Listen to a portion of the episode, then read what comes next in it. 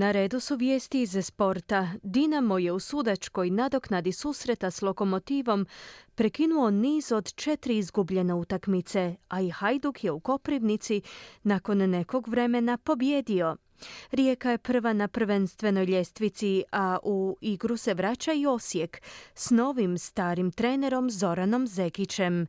Hrvatska ima medalju sa svjetskog karate prvenstva u Mađarskoj, javlja Željko Kovačević. U posljednjem susretu 13. kola Supersport HNL-a Dinamo je na stadionu Maksimir s dva gola u sudačkoj nadoknadi pobjedio Lokomotivu sa 2-1. Inri Tuci doveo goste u vodstvo u četvrtoj minuti utakmice, no Modri su u samoj završnici uspjeli okrenuti rezultat, izjednačio je Martin Baturina u četvrtoj minuti nadoknade, a pobjedu domaćinu donio je Japanac Takuro Kaneko u sedmoj minuti nadoknade od ukupno devet. Hrvatski prvak je gradskog suparnika dočekao s čak četiri poraza u posljednjih pet susreta.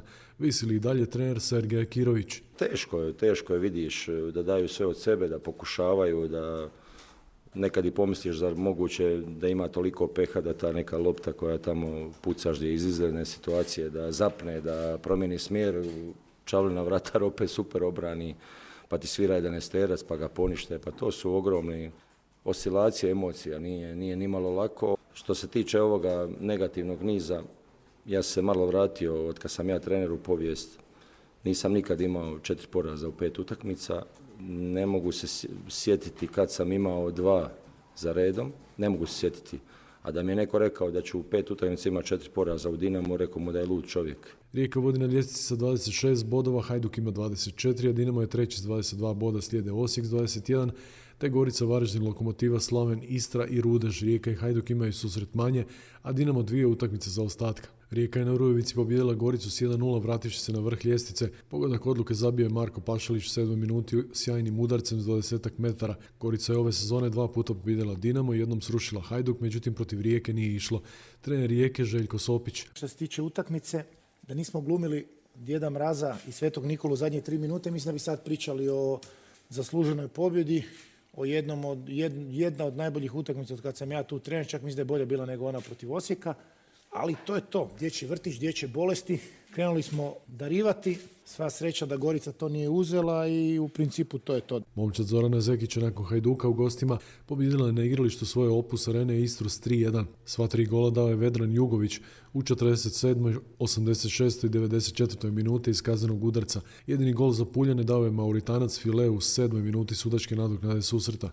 Ovacijama su isprečeni strijelac Vedran Jugović i trener Zoran Zekić. Ovaj, stvarno puno nastupa i ja sam izuzetno ponosan, kao što je i šef ponosan, jer čak kažem, ovaj mi je došapnuo kad je, kad je doživio to skandiranje, kaže, ovaj, skoro sam se rasplakao. Zaista četik se cijelo momčad, jer danas treba pričati zaista samo o jednom čovjeku, Vedranu Jugoviću. Danas smo svi nekako puni emocija i zapravo za mene jedna prekrasna večer. U prvom subotnjem susretu 13. kola HNL-a nije bilo pobjednika.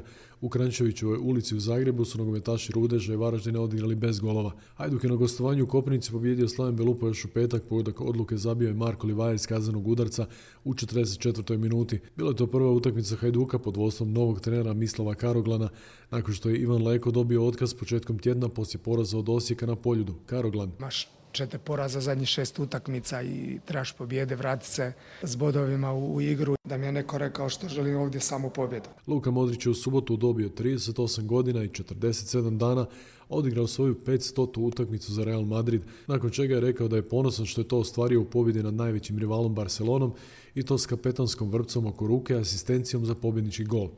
Hrvatska ženska reprezentacija u borbama u sastavu Lea Vukoja, Sadea Bečirović, Lucija Lesjak i Nikolina Golomboš osvojila je ekipnu brončanu medalju na svjetskom prvenstvu u Budimpešti. Sadeja Bečirović. Jako sam ponosna na nas što smo pored tolke arene, tolikih Mađara utišale ih sa velikim rezultatima 8-0, 7-0 i mislim da smo pokazali prvo njima, a onda i svima ostalima ko smo i kakve smo. Športski pozdrav iz Hrvatske za SBS radio Željko Kovačević.